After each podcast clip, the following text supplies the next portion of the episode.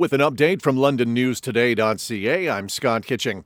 Even with continued concerns about the police budget, London City Council voted to approve the city's four year budget last night. And it's a budget that carries with it an 8.7% increase in property taxes in the first year.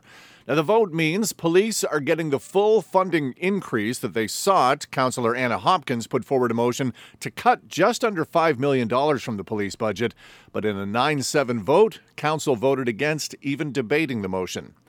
Tributes have been coming in for former Prime Minister Brian Mulroney, who died yesterday at the age of 84. Prime Minister Trudeau said Mulroney never stopped working for Canadians, and he always sought to make this country an even better place to call home.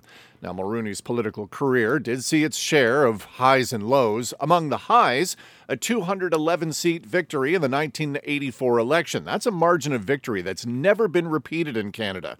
Also, breaking with allies Ronald Reagan and Margaret Thatcher to staunchly oppose South African apartheid.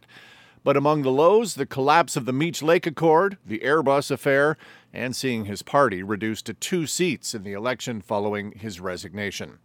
And a London police officer was taken to hospital yesterday after a crash involving a pickup truck and a police van. It happened in the intersection of Richmond and Oxford. The intersection was closed for several hours.